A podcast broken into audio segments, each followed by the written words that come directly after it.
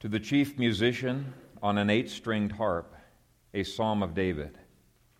Help, Lord, for the godly man ceases, for the faithful disappear from among the sons of men. They speak idly, every one with his neighbor. With flattering lips and a double heart they speak. May the Lord cut off all flattering lips and the tongue that speaks proud things, who have said, With our tongue we will prevail. Our lips are our own. Who is Lord over us? For the oppression of the poor, for the sighing of the needy, now I will arise, says the Lord. I will set him in the safety for which he yearns. The words of the Lord are pure words, like silver tried in a furnace of earth, purified seven times. You shall keep them, O Lord. You shall preserve them from this generation forever. The wicked prowl on every side when vileness is exalted among the sons of men. Father God, we thank you for your word, and we pray that as we uh, dig into it, that you would help us to uh, not only grow in our understanding of you and of your purposes for planet Earth, but Father, for us to be changed ourselves, that you would sanctify us with your truth. Your word is truth. And uh, we pray for your anointing in Jesus' name. Amen. Well, today is one of those rare occasions when you're going to get a two point sermon. uh, with a bundle of uh, subpoints, right? Actually, I'm not going to deal with all of the subpoints. Uh, I, put them there for completeness, but there's two main things that I want to accomplish this morning. And the first is to uh, try to demonstrate realistically how bad things are, to stir up our hearts for prayer and action. And then, secondly, to give hope that it is possible to make changes despite how bad things are. Uh, the very title of this uh, psalm indicates that David, when he writes to the chief musician, has an intention of getting back to the temple.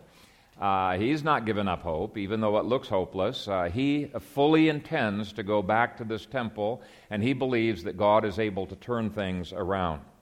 But first of all, let's take a look at the five things that contributed to Israel's decline. The first had to do with God's people no longer being salt and light within Israel. It says, um, Help, Lord, for the godly man ceases, for the faithful disappear from among the sons of men. Now, the fact that the faithful have disappeared implies they were there before, and now they're not. And we're not told where they disappeared to, but the assumption is that they have defected to David. And of course, by the time we get to 2 Samuel chapter 18, we're going to discover that tens of thousands have defected uh, to David. These were faithful people who were willing to take risks uh, for the cause of, of God. And anytime that happens, when the faithful disappear in society, uh, you're going to have a negative impact upon that society. Just think of what happened in, uh, in England when the Puritans and the Pilgrims left England and they came to America. Uh, their exodus, and it was a mass exodus, had a profound positive impact upon America. It had a profound negative impact upon England. And the reason is obvious. You've got this mass exodus of salt and light no longer uh, taming society. And, and in America, we had the opposite. We had almost nothing but salt and light as one of the godliest generations in history uh, flooded into, into this country.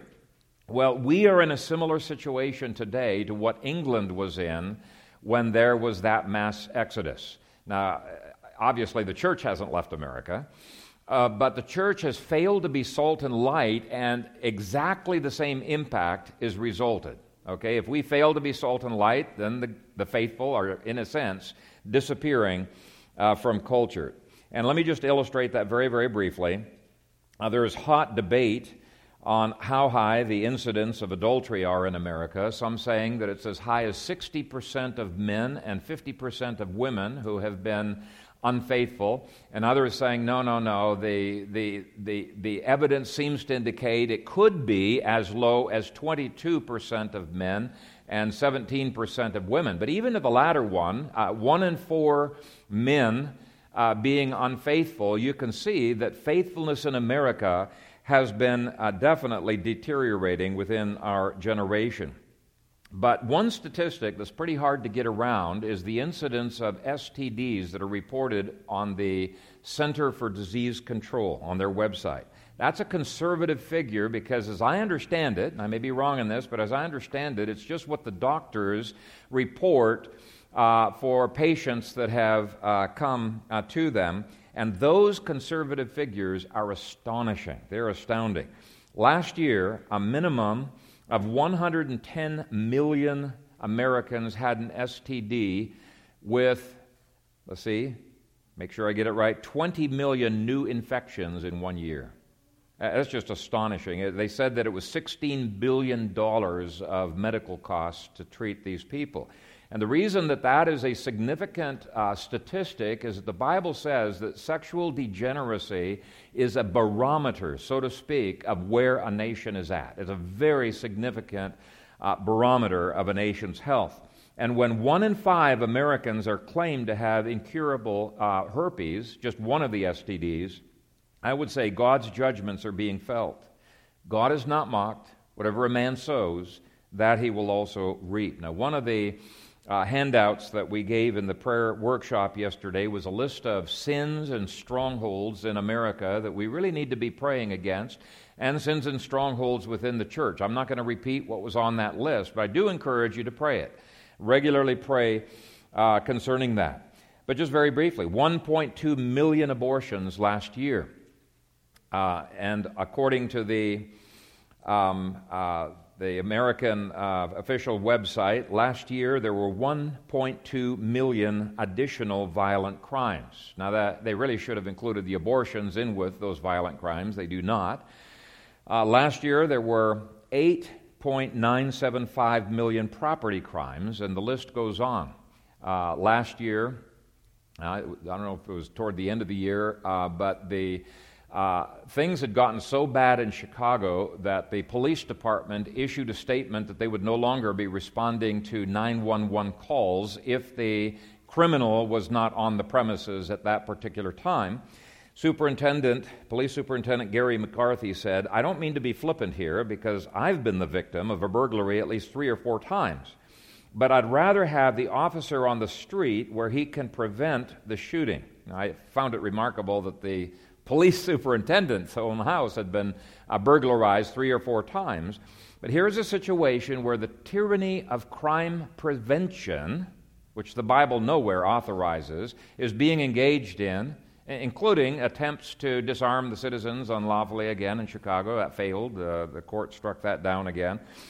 But on issues of responding to a crime, that's precisely where the government, uh, the Bible says the government has a lawful thing. They say, no, we're not going to do that. It may happen, may not happen, but uh, we're probably not going to do anything. Now, to give a little bit of perspective, you can expect the ungodly to be ungodly. What troubles me is when the church has ungodliness. When I look at the church, I cry out, Help, Lord, for the godly man ceases, for the faithful disappear from among the sons of men. Now, let's just think about that for a moment. Where do you find very many Christians who take the Sabbath seriously and really seek to honor the Sabbath. It's really hard to find Sabbath keepers. Where are those who do not covet their neighbor's wife through pornography? Or covet their neighbor's car or house or other ways that they're trying to keep up with the Joneses. I would say that violation of the 10th commandment is rampant in the Church of Jesus Christ.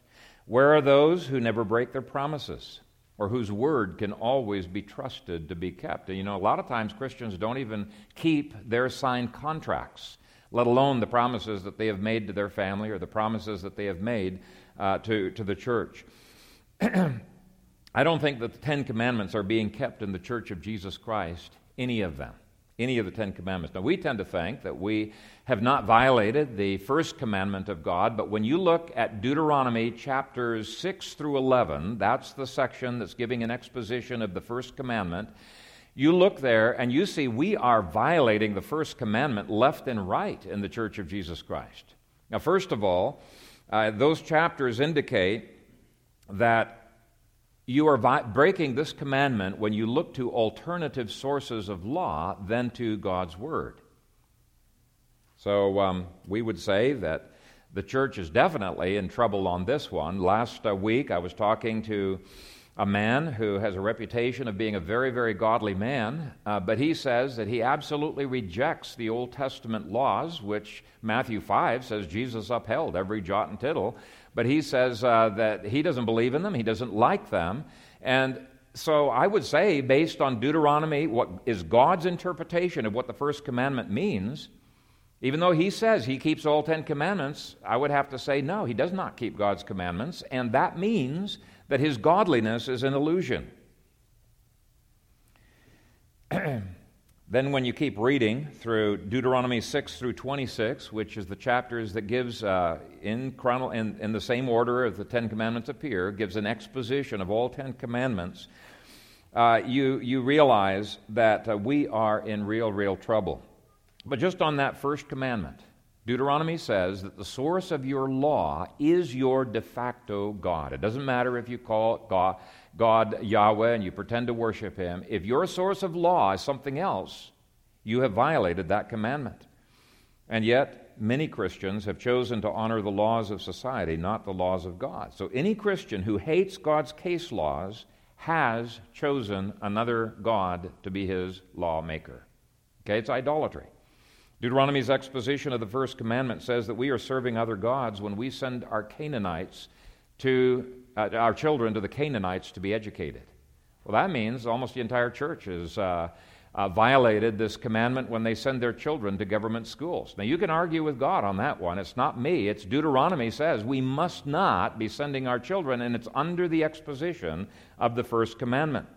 And uh, those same chapters say that we are having other gods when we treat the state as Messiah, or when we ask the state to be doing what the church or the family needs to be doing. And there are many other applications of the first commandment that the church has been violating. And like I said earlier, when you go through the whole exposition of all Ten Commandments, you realize we are a nation that is in deep trouble. We are a church that is in deep trouble. And this knowledge can either make you despair or it can drive you to prayer. And I hope it does the latter with us. There's no point in despairing. When the church is in desperate need of reformation and revival, we must turn to the Lord.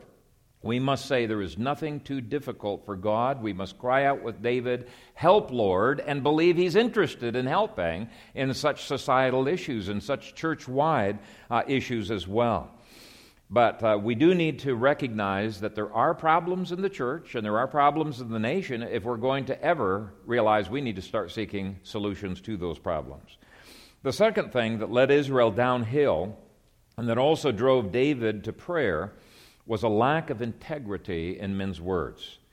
Verse 2 says, They speak idly, everyone with his neighbor, with flattering lips and a double heart they speak. Now, David was extremely frustrated with government leaders who had previously pretended to be his friend, but it became very obvious over time that they were speaking, you know, they were double hearted, double minded, and they were using flattery with him, but they really did not intend it. There was no integrity in their words whatsoever.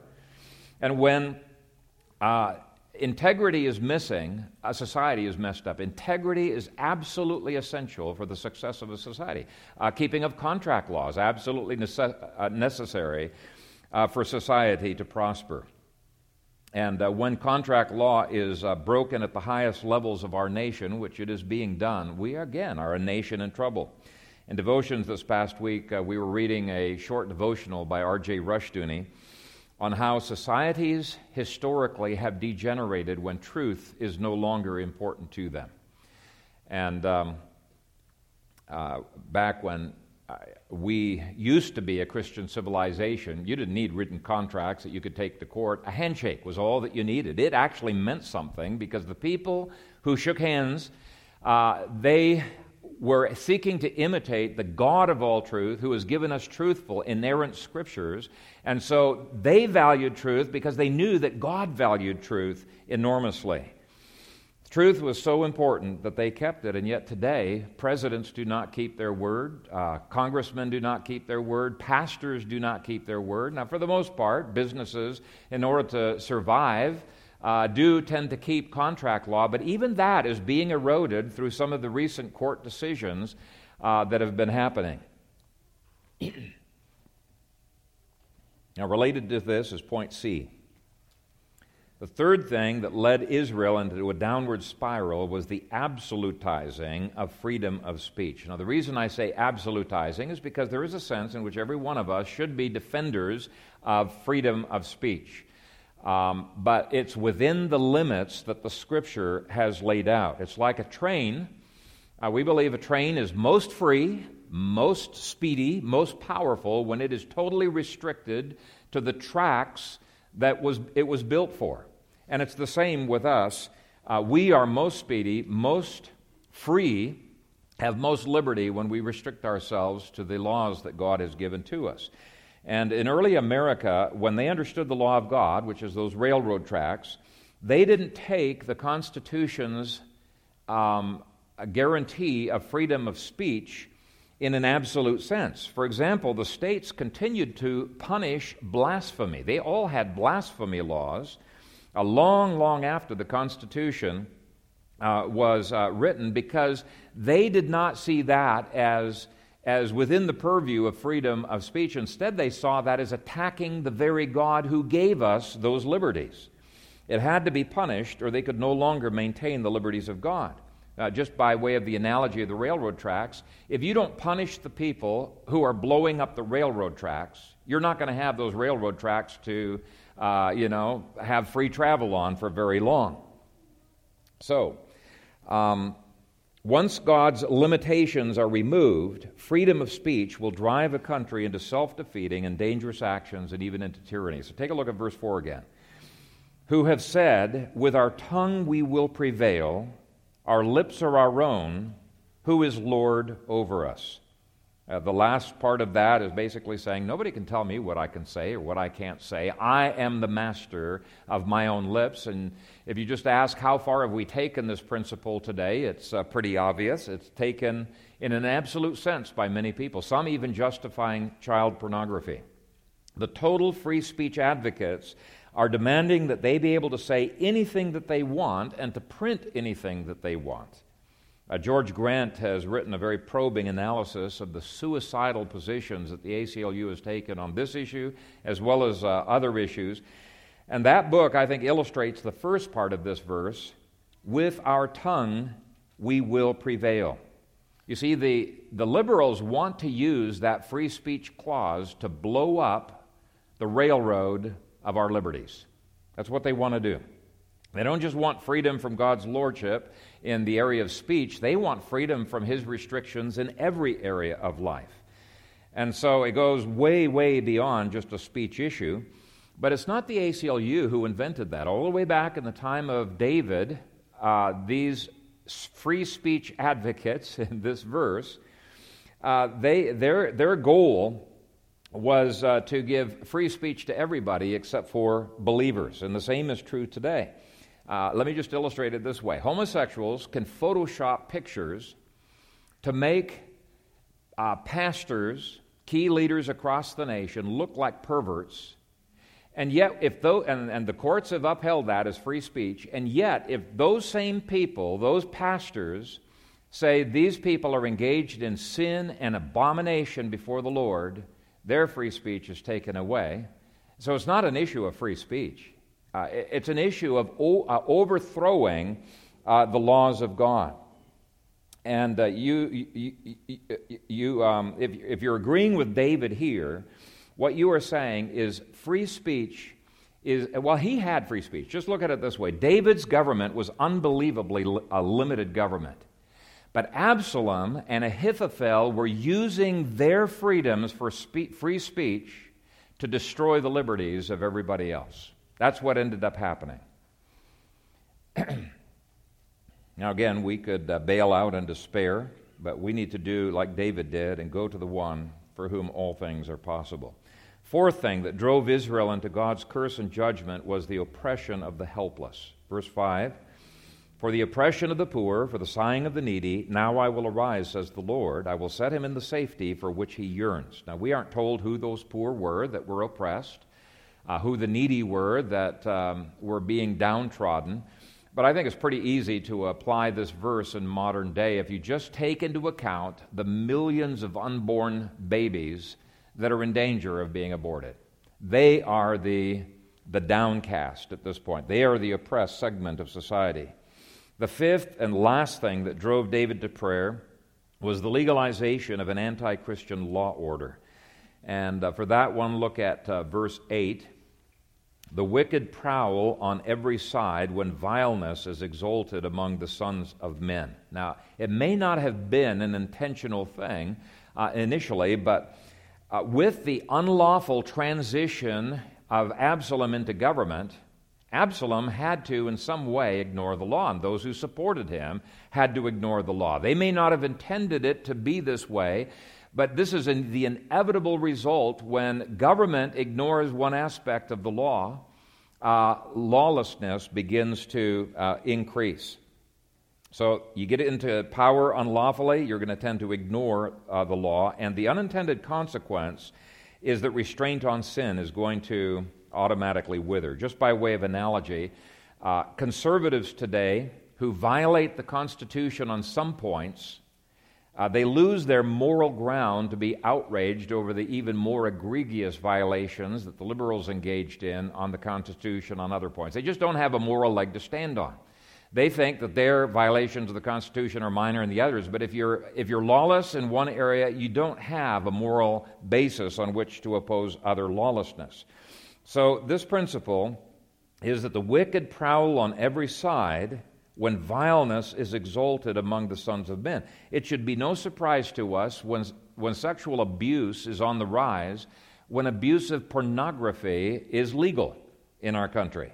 Our politicians don't seem to see the connection, but it's, uh, to me, obvious on the face of it. It should be no surprise to us that all life is devalued when abortion is legal and when we are taught that we are simply higher forms of animals. Uh, there, there can be really no morality. It should be no surprise that there are over 2 million porn sites that prey upon our children in the most vile ways when the courts have exalted the right of porn. Christians who do not think that we should impose biblical law upon society just do not understand the logical implications of their stance. Uh, it, it, it really, there is no alternative. Some morality is going to be imposed upon society, and if it's not the perfect law of liberty, which is God's law, then it's going to be the laws of man, which Ezekiel and other passages say are going to make men groan. It should be no surprise to find school shootings on the rise when courts have forced the Ten Commandments out of the classrooms, and uh, when schools have taught we're no different than animals. When the government itself exalts any form of vileness, those vile people will instantly lose all fear of prowling and they're going to start looking for prey. We are, from one perspective, in an impossible situation, impossible for man. But see, this is where prayer is so important. God calls us when we, when we start despairing to step aside and say, This is a job for the Almighty, and that's why we're called to prayer. And as you pray, three things should characterize your prayers. First of all, faith. These verses exhibit a faith that God's plan extends to culture. And there's a lot of Christians who question that. They doubt that, and so it's hard for them to pray in faith that God will change the culture. Now, in your outlines, I've given uh, eight subpoints. I'm only going to focus on one, but let me just quickly summarize them. We can have faith that God cares about our culture because He is Yahweh, the name that defines Him as the Lord of life in covenant creation, even with planet Earth. Okay? So, even though they are opposed to the covenant, does not mean God does not want His covenant to be successful. Second, verse 1 shows that God is concerned when cultures go bad. Third, verse 3 shows that God is the judge of the whole earth. Fourth, verse 4 implies at least that God cares about what pagans say. He is the Lord over what pagans say. They don't like it, they resist it, but He's the Lord. Fifth, He's our protector. Sixth, His word is inerrant. Seventh, God is not simply concerned about the present, but He's got this multi generational uh, perspective and thus he's interested in providing for our future. And then, eighth, verse 7 shows that God knows how to keep us from stumbling. But the whole psalm is designed to raise our faith in those eight areas that God does care about America and any other country. When verse 1 says, Help, Lord, what kind of help is he seeking? Is he only seeking for help to do better devotions and have better worship at the assembly and maybe take better care of their family. The way some people interpret God's word is that the only things God in, is interested in is our personal relationship with Him and private devotions and things of that nature. He has no interest in, in cultural issues. And it's really ridiculous. They're cutting out most of the Bible. This psalm is clear. David wanted help for his nation.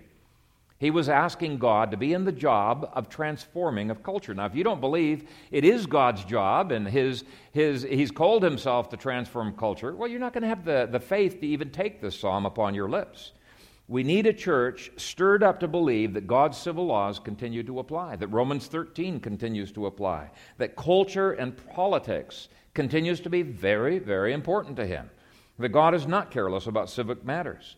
And one of the things I would encourage you, uh, it's been on my heart for the last month, and I, I'm finally taking action on this. There's another pastor and I that are going to be trying to go around to every church in Nebraska and in Iowa. Uh, we're going to start with Nebraska, but trying to convince pastors to be black robe regiment preachers, willing to preach the whole counsel of God, to apply it to every area of life. So pray, pray that that would be successful because I think it's, it's just so critical that the church uh, get involved.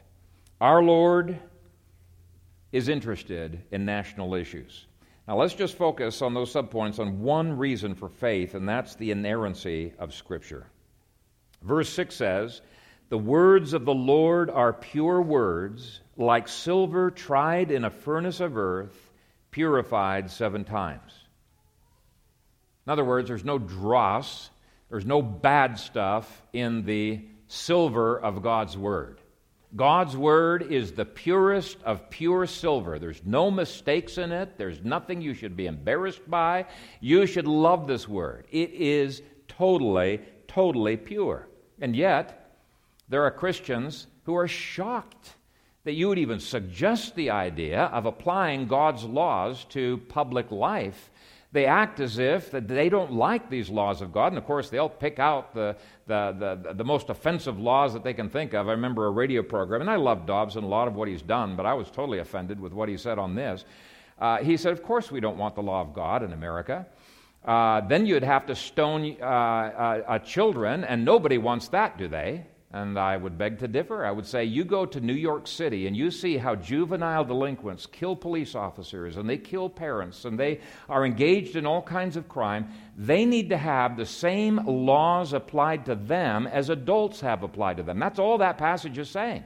That if they engage in criminal conduct, they should be punished accordingly. And let me tell you something.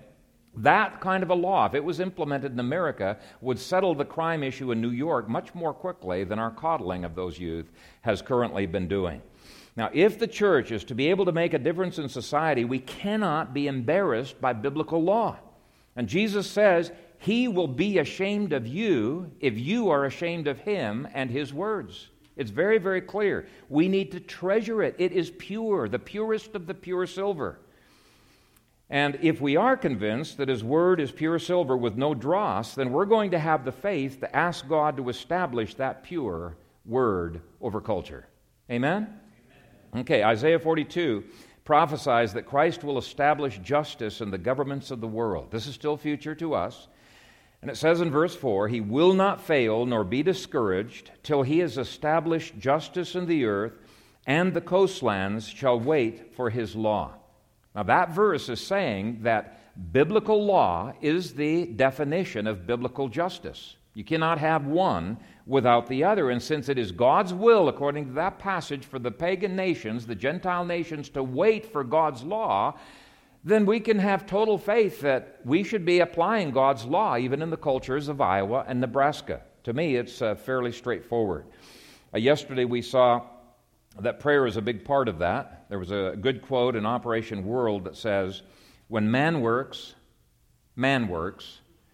When man prays, God works. Okay? By faith, we need to step aside and say, This is a job for the Almighty. Because it's impossible, right? And God is up to the job. Nothing is impossible for Him. And His perfect word is the perfect foundation for our society. And the question is do we have faith in that word? Now, secondly, we must have hope. We must not only have faith that God can do this, but we must have biblical hope that He will do this. So that gets us into the whole area of eschatology. Is there really a biblical basis for praying for the Christianization of civilization, of, of, of, of cultures? And I said, well, of course there's a basis for that. The Great Commission. You know, there's many other passages that, that call us to be having exactly this hope for planet Earth. Why would God authorize us to pray the content of verse 3 if it was not His will for the world to become converted and liars to cease from the land? David says, May the Lord cut off all flattering lips and the tongue that speaks proud things.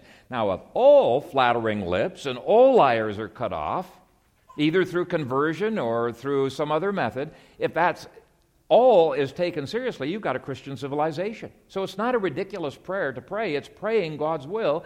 And I believe that since the New Testament authorizes us to sing all 150 Psalms, that this is God's will for us to be praying this for our culture. And by the way, as I mentioned, they can be cut off one of two ways. One way of being cut off is by being converted, because Jesus is cut off on their behalf, right? He bears the judgment for them. But God's judgments are biblical. Garry talked about that earlier in the service, and we need to be praying God's judgments. If it is God's will for us to pray the imprecatory Psalms, then it gives me tremendous hope that God wants to do something about our situation. Secondly, why would God authorize us to pray verse 5 if it was not His will for the righteous to ask for victory and to be preserved? Now I will arise, says the Lord. I will set him in the safety for which he yearns. Uh, so the fact that God has authorized us to pray that in the new covenant, that gives me hope. Thirdly, why, uh, what, what, uh, thirdly, we have hope for the future of America because God authorizes us to pray and to declare by faith the truth of verse 7. You shall keep them, O Lord. You shall preserve them from this generation forever. Now, what's he keeping? He's keeping the Old Testament for that generation to the next generation forever. He's not calling us to be New Testament Christians. He's calling and, and, saying he's going to preserve his word forever to multiple generations because this is his gift to multiple generations. But the implication, too, is that God is going to have multiple generations who will value that word.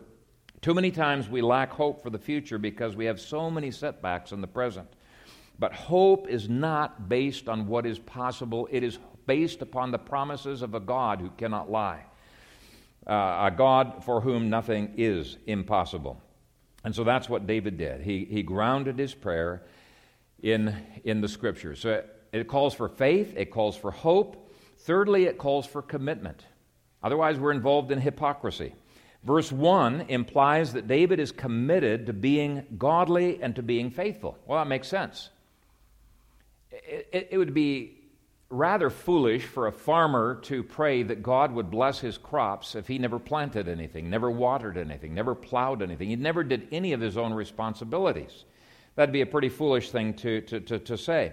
Consider Lot in the city of Sodom. Even though the New Testament says that he was saved and that his righteous soul vexed him from day to day, he never was salt and light. He never sought to influence his society and therefore he never impacted his society. Now, contrast him with Jonah. Jonah was another reluctant person, but he did eventually go out and preach, right? And uh, uh, Rodney has shown us in the past there was a great reluctance there. But when he faithfully preached his word in culture, God took that word and sovereignly turned that nation upside down. Now, yes, Jonah did it with bad attitudes, but I'll tell you something. I'd much rather have a church with bad attitudes that's salty and willing to do something in culture than a church that's got good attitudes like salt that's having zero impact upon culture. I'd much rather have the bad attitudes. Now, I'd rather have neither, right? I'd rather have good attitudes and be salty just like uh, Daniel was. And think of the, the impact that Daniel, Shadrach, Meshach, and Abednego had on the, on the, the nation of, of the empire of Babylon. It was incredible, the impact that they had. Why? For them, it was an issue of faithfulness to God, for whom nothing is impossible. And they were willing to lay down their lives and trust God, but they knew that God could do it that changing an impossible culture was something that God could do, and God did do it through them. So, we first of all, we need to commit to being godly, verse 1. Second, we need to commit to glorifying God with our speech, verses 2 through 4. Now, it's, it's phrased negatively here, but that's really the implication. If we're against all of that flattery and that, that uh, unfaithful speech, that means we're going to be committing ourselves to having integrity of lips. So, if we pray for a pro life cause, uh, and we're praying that the pro life uh, situation would advance, and we are never involved in the pro life um, uh, uh, movement, then our prayers really lack integrity. Why would God answer our prayers for anything when we have such little interest in that anything that we're not willing to be involved? Anytime even people give opportunity, no, I'm not really interested in being. I'll pray for you, but that's about it. Why would God answer if we have no commitment to the very things that we're asking Him for? Okay. Uh, thirdly, the church needs to commit to minister to the oppressed. That's what was needed to reverse verse 5. Fourth, we must be committed to God's law order. We cannot sincerely pray against vileness that is exalted among the sons of men if we are opposed to God's law order ourselves. So you can't pick and choose among God's commands. So praying this psalm logically commits us to exalting God's law in our nation.